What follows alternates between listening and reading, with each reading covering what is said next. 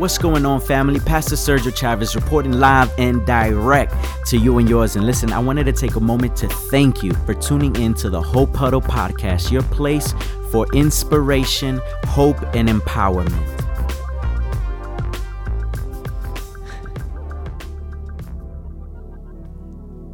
Living a life on purpose, for purpose, and with purpose is costly. Many desire to live a life on purpose and with purpose. Many strive every day and desire and long and yearn to live a life with purpose. But here is the reality in, in, in, in the short amount of years, in the twenty-one years I've been living. I didn't catch. That's how I feel in my spirit, Sister Lily. I feel it. I feel it. I, the one thing I've learned and I've realized is that when you attempt to live with purpose, it will cost you something. I've learned, and let's take it, let's take it within the spiritual Christian context. I have learned that when you have tried to live for Christ, you will endure pain and suffering. In fact, many struggle because they were sold theology or a positional doctrine that told them, if you come to Jesus all of the days of your life, you're just going to be happy. You're going to be smiling, and it's going to be a bed of roses. And so you came to Christ believing that when you said yes to Jesus, that every day of your life that you will live smiling, a bed of roses, wake up, thank you, Jesus, that I'm alive. They, they sold you that. And the moment you face challenge, you ended up leaving God because you said, I didn't get what I thought they told me I would receive.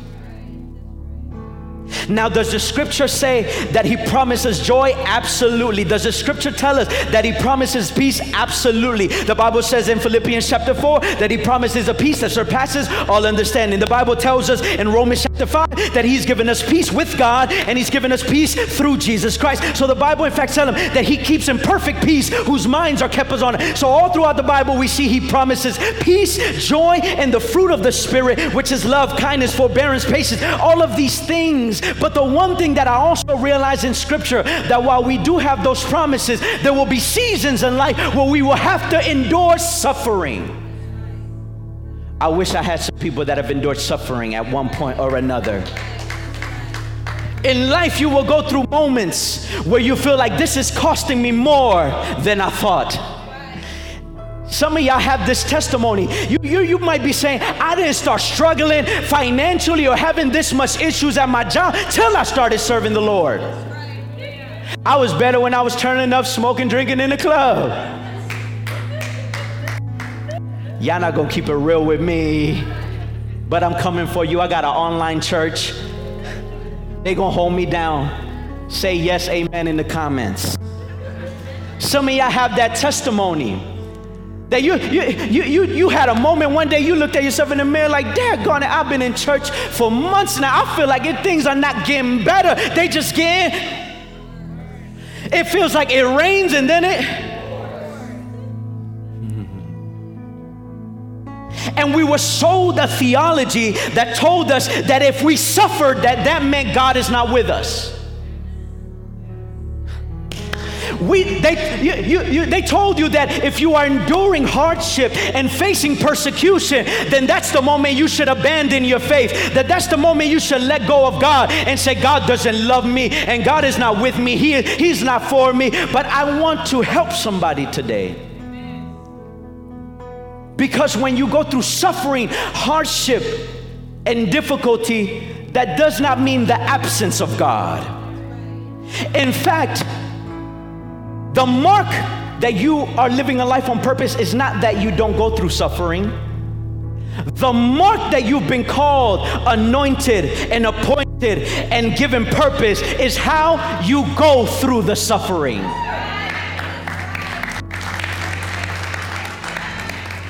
See, some of us believe if I'm facing this hardship, that must mean God is not with me and for me. And I want to let you know that, that the mark is not that you don't go through anything. The mark is how you go through that pain, through that suffering, through that difficulty. And when I go through the scripture, both Old Testament and New Testament, I see mighty, powerful men and women of God who all they did all their life was endure suffering. Are you still here? In the book of Genesis in chapter thirty-seven, here, here, you can hit the recliner real quick, pull out some spiritual popcorn, just go ahead, lay back, because I'm about to tell you story, story. Is it all right if I tell you story, story? In Genesis chapter thirty-seven, we find the Bible uh, describing a young man by the name of Joseph. Now, Joseph was seventeen years old in the book of Genesis in chapter thirty-seven, and the Bible declares that he was favored. He was a favored son. He was a son of Jacob, who uh, who later was Israel, and, and, and so, and so, and now, and now, Joseph Joseph is born seventeen years old, has brothers and sisters, and but he was hated among his brothers and sisters because he was favored. There's so many messages. I'm just kind of, I'm gonna speed through this. I'm gonna give you the, the spark notes. Y'all remember when, and I'm playing, now, it wasn't cheating, it was getting help on, on Cliff Notes, Spark Notes. Remember when you had to do your book report? I'm gonna give you that version, all right? So you, that means you gotta go in, you gotta go back and read it for yourself. So back, yeah, let's get back to it. Genesis thirty-seven, he's favored, his father loved him amongst the brothers. The, the Bible declares that his father gave him a coat of many colors. In other words, to symbolize that he was favored among his brothers, and the brothers would hate him just because the father loved him with a special love. And the Bible, it's not that they didn't like him. The Bible literally declares that hated him. That's that, that's a whole message in that. Sometimes you would just be hated because you are favored. But I'm gonna leave that for another. I'm gonna leave that for another message. And so and so the Bible says that God gave uh, Joseph two dreams, and in both dreams, the interpretation and the symbolism behind both dreams was that he was favored, and that eventually he will rule, and that he will reign, and that he will be above his brothers and sisters. Although he was one of the youngest, the Bible tells us that he would. Uh, uh, he gives him a dream, and then the interpretation is he will be great.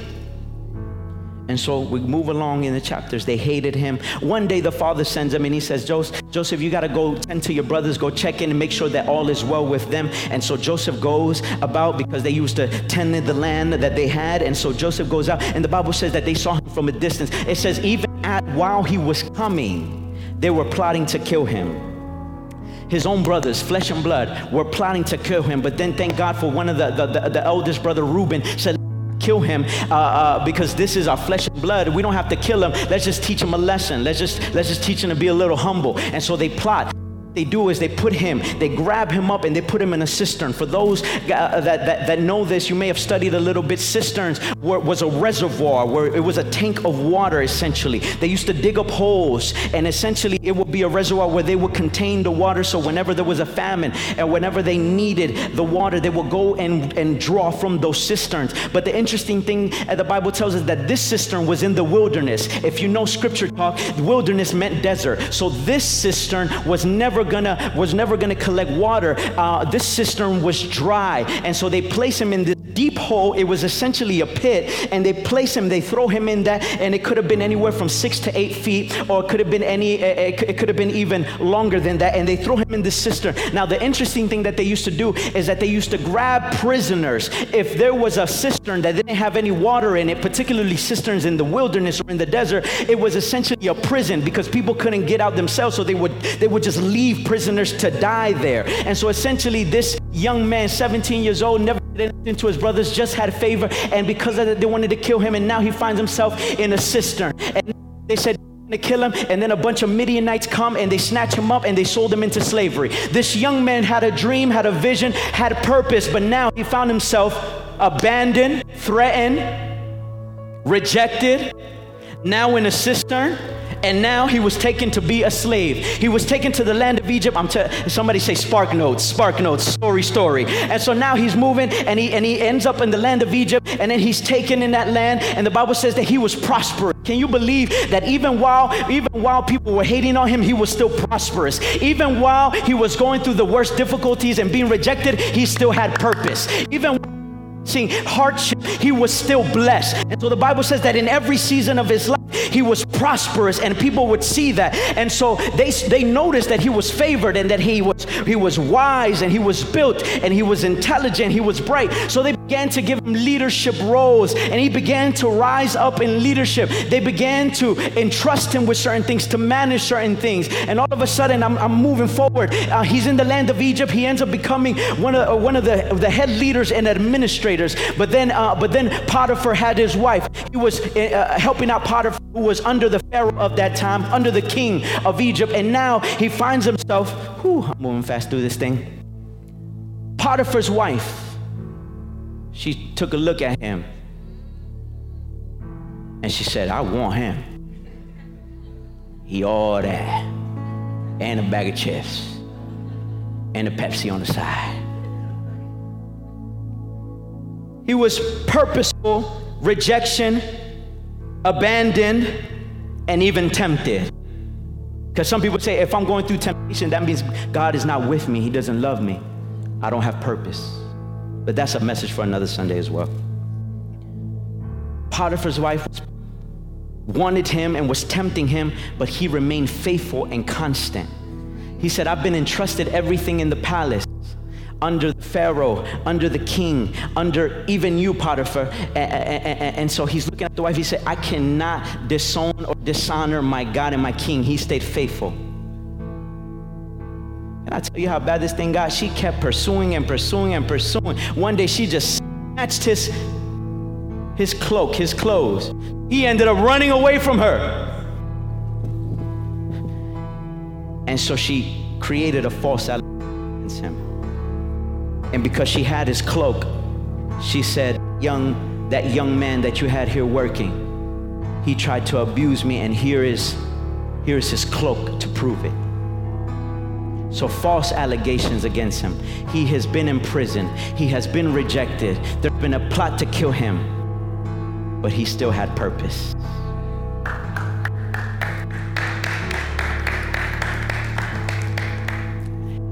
So he was already free. He had been in prison before. Now he was free, but now because of the false allegations, he was back in prison.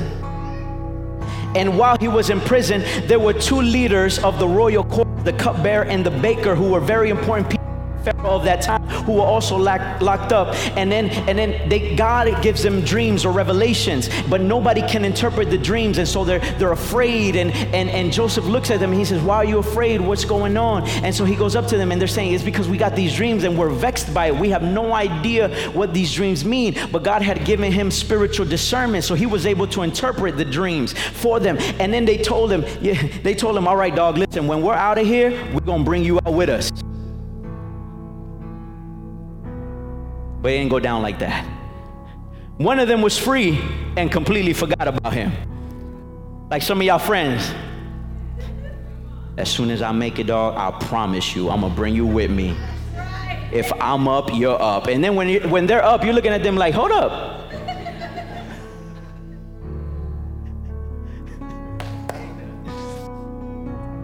They forgot about him.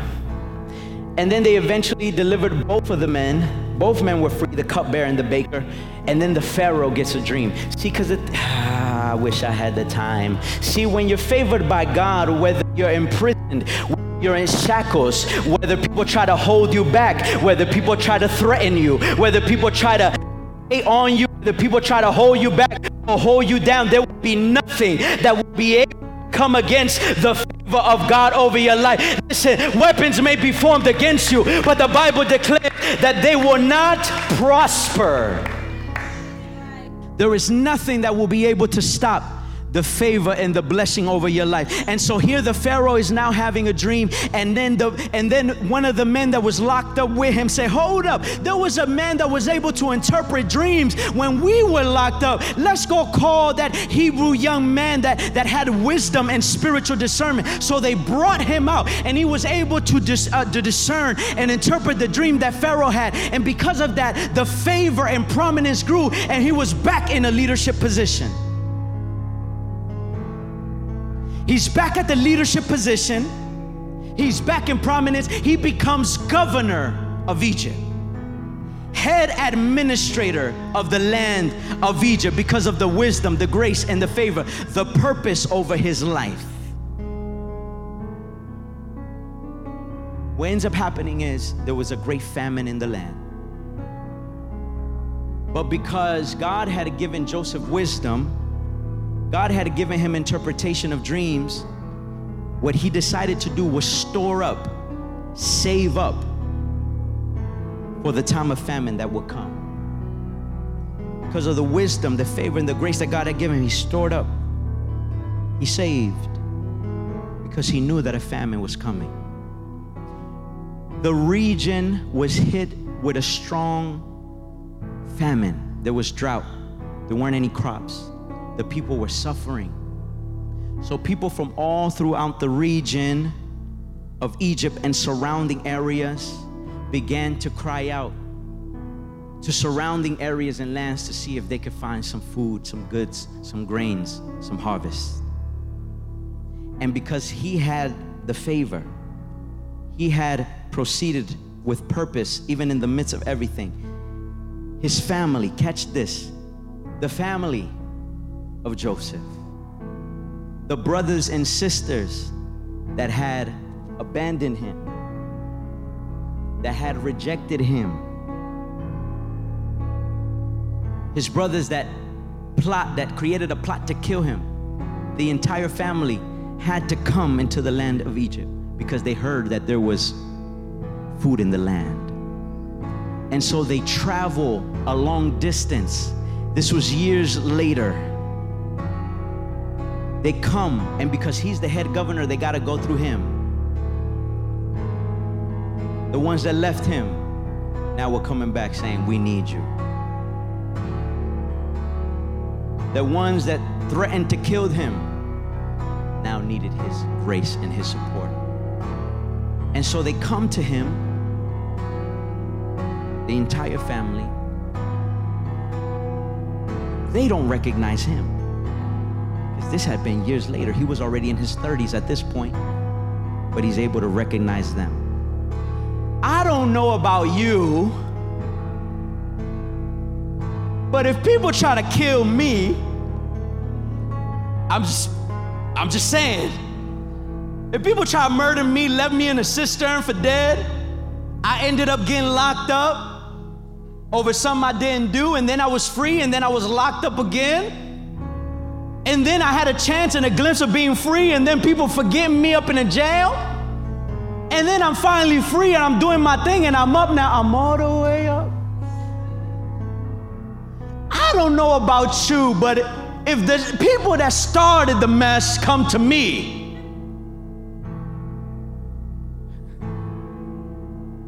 if I'm in my flesh, if I haven't been praying, fasting, or reading the Word of God, as soon as I see my brothers and sisters, I don't know what I would do. I would act a fool.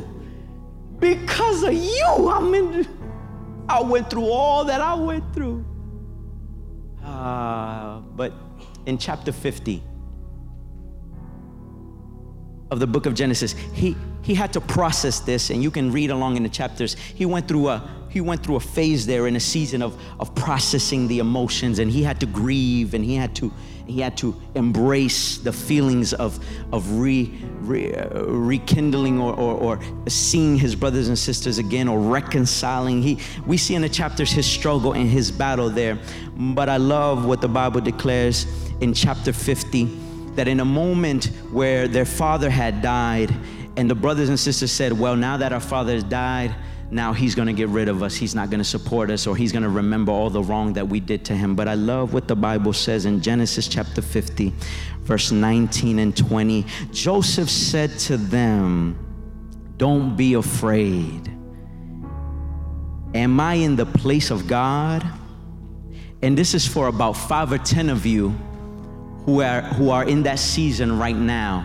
Because there's some people around you that have that have threatened you. There's some people that try to hurt you. There's some people that try to knock you down. There's some people that didn't believe in you. There's some people that tried to discourage you. But look at look at the response when he was enduring his suffering. He says, "You intended to harm me. Some translations say you meant it for evil, but God intended it for good, to accomplish what is now being done, the saving of many lives. I want to prophesy under the anointing of the Holy Spirit over somebody's life who's endured some seasons and you had to question, why they do me like that? Why did they leave me? Why did they forsake me? Why did they hurt me? I want to prophesy that they meant it for evil. I want to speak to somebody and tell you they meant to put you down, but they didn't know that as that they were they were burying you down, what they didn't know was that you were a seed, and in order for a seed to grow, it has to be buried. In order for a seed to grow, it has to be surrounded by soil. I want to prophesy to somebody that said they left me for dead, but in the midst of the moment where I thought I was gonna die, the hand of God came upon me and it encouraged me and it kept me going. When no one was around me, no one was beside me, the love of God sustained me. I wish I had two or three people that can say they meant it for evil, but God turned it around. Look at somebody and tell him he meant it for good.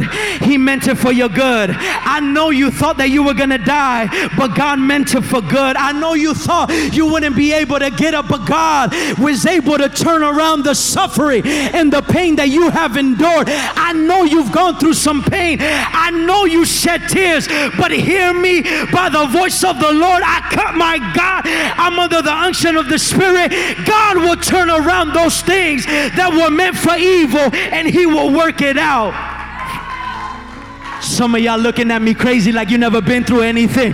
Do I have anybody that can lift up their hands and tell me, let me know if I'm talking to the right group? If you've been through anything, but through it all you saw the hand of God. You've been through some pain, but you saw the love of God. You've been through some hardship, but you saw the faithfulness.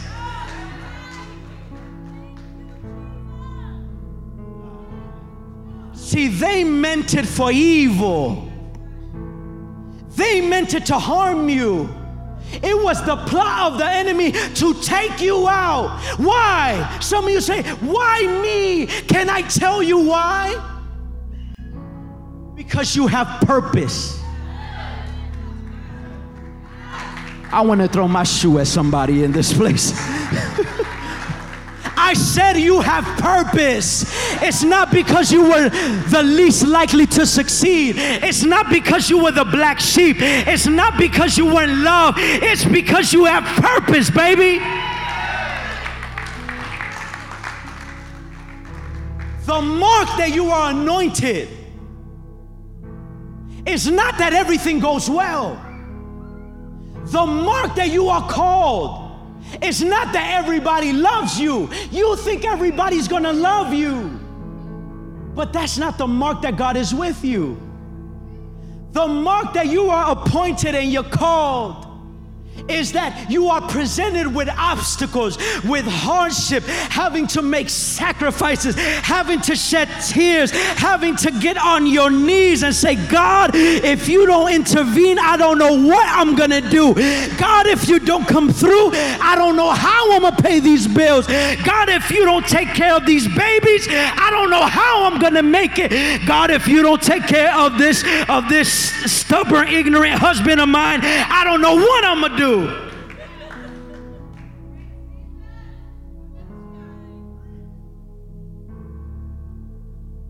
I'm feeling this thing. Every time they give me the handheld, I get excited. In fact, the fact that you're enduring suffering right now, I want to prophesy to you and affirm that you are called by God.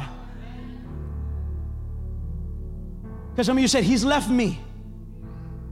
Somebody says, there's no way he's with me. There's no way that I can be saved in having to shed these tears. There's no way that I can be saved. I'm doing all the right things. I'm praying, I'm fasting, I'm tithing, I'm attending faithfully, I'm going through it.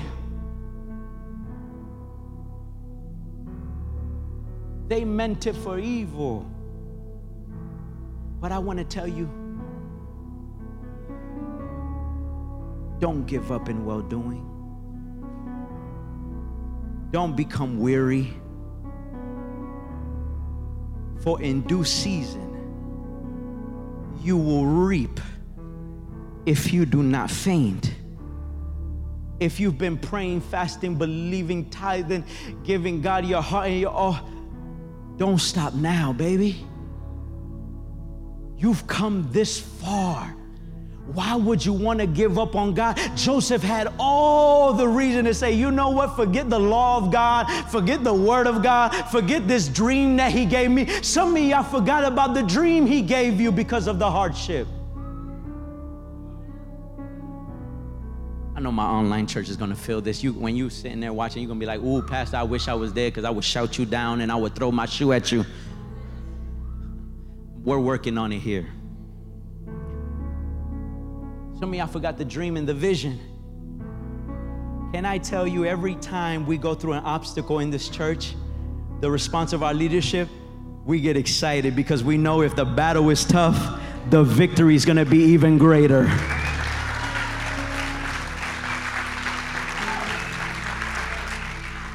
Every time somebody says no, I say, God is about to give us ten yeses. Every door that man closes, I say, another bigger one is going to open, God. And I can't wait, but there's no way I'm giving up. Ah, there's no way I'm giving up on this dream. There's no way I'm giving up on this vision.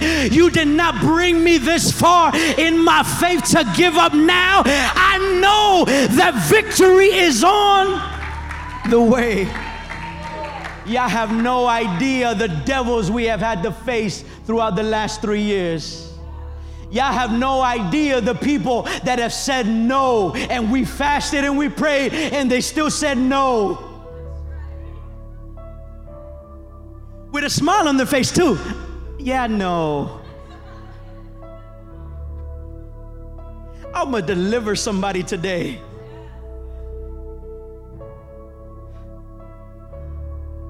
We started in Romans chapter eight, right? Okay. Let's bring it to Romans chapter eight. It says there, and we know that in, in some things, in a few things, just a little bit. Y'all not reading the right translation. In, in, in, in, in, in some things. All things. That means the good and the bad. The pleasant and the unpleasant. The seasons of abundance and the season of lack. The season with and the season without. The season when people are right there with you saying, I got you. And in the moments where you're looking around like, where did everybody go? In all things, God works, other translations say, works together for the good of those who love him. Do you love him today? Then this is for you if you love him. Who have been called according to purpose. All things work together. All things work together. My message is very simple. I just have, I usually have points here. I just have three phrases today. All things, say with me, all things, say work together for good. All things work together for good. The work together there, the translation in the original language gives, gives the idea of synergy.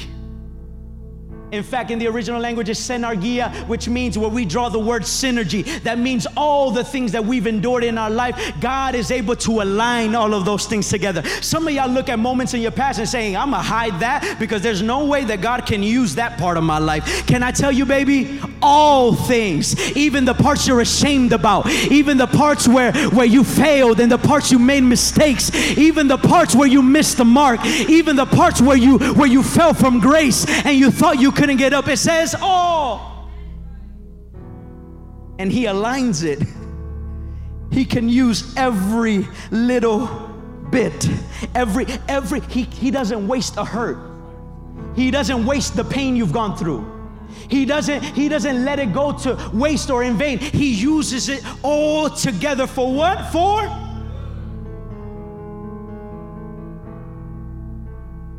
I I know you may not feel that it's good, but I'm telling you it's for good. I know it may not feel like it's gonna work out, but I'm letting you know it will work together for good. I look back at seasons of my life, Brother Mario. I look back at seasons of my life, and I and, and in those moments I would say, "What, Lord, why am I going through this?" And then I step into another season and I say, "God, that's why I went through that." Am I talking to anybody in this place? You'll look back at some moments and say, had I not gone through this in this season, I wouldn't be able to help someone in this season, because he works all things for good. This good is different from our definition of good, because our, our standard of good is very low compared to God's. I'm telling you, his ways are higher than your ways. I've learned this. His thoughts are way higher than our thoughts. We are finite beings, we are limited, but he is unlimited, he is omniscient, he is omnipresent, he is almighty creator, he is, he knows the end during the beginning, before the beginning. I know you look at the situation and say, there's no way this is gonna work.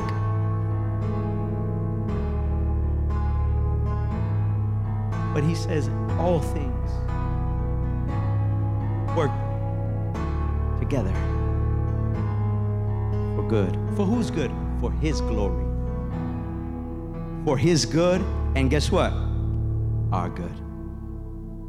Because it is in those things that we find our character being molded.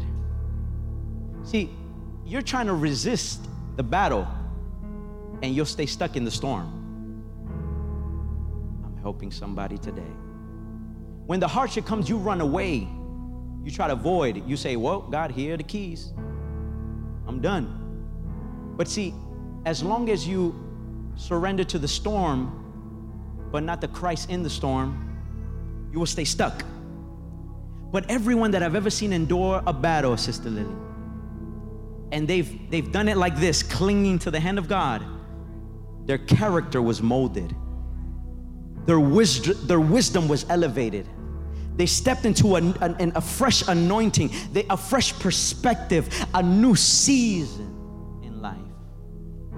I want to tell you today that he will cause all things to work together for good. Just look at your neighbor one last time and tell him, all things will work together for good. It looks like you need to shake, you need to shake that neighbor. If you would just grab them and just shake, wake them up and tell them, let them know all things are gonna work for good. In fact, can you become the preacher for one second and, and speak it like Pastor would? Tell them all things will work together for good.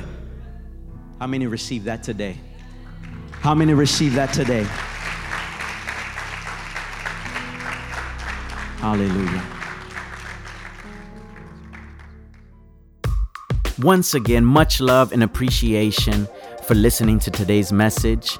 I'm so glad that you've been a part of the listening experience. But let me tell you, there's nothing like the live experience. It cannot be explained, only experienced. And so I encourage you to come out on a Sunday so you can listen to the messages live and be a part of a wonderful atmosphere within family and within community. You can find more information about our gatherings on our website at my hope center dot org. Also, make sure to follow us. We're on Instagram, Facebook, and Twitter. Our handle is at My Hope Center. I also encourage you to subscribe to our podcast so that you get notified as soon as we upload content. Make sure to share it with your friends and your family. There's someone that you know that could really benefit from these messages. So make sure to spread the word about what's happening here on the Hope Huddle Podcast. So again, I hope to see you soon. Until then, peace, love, and God bless.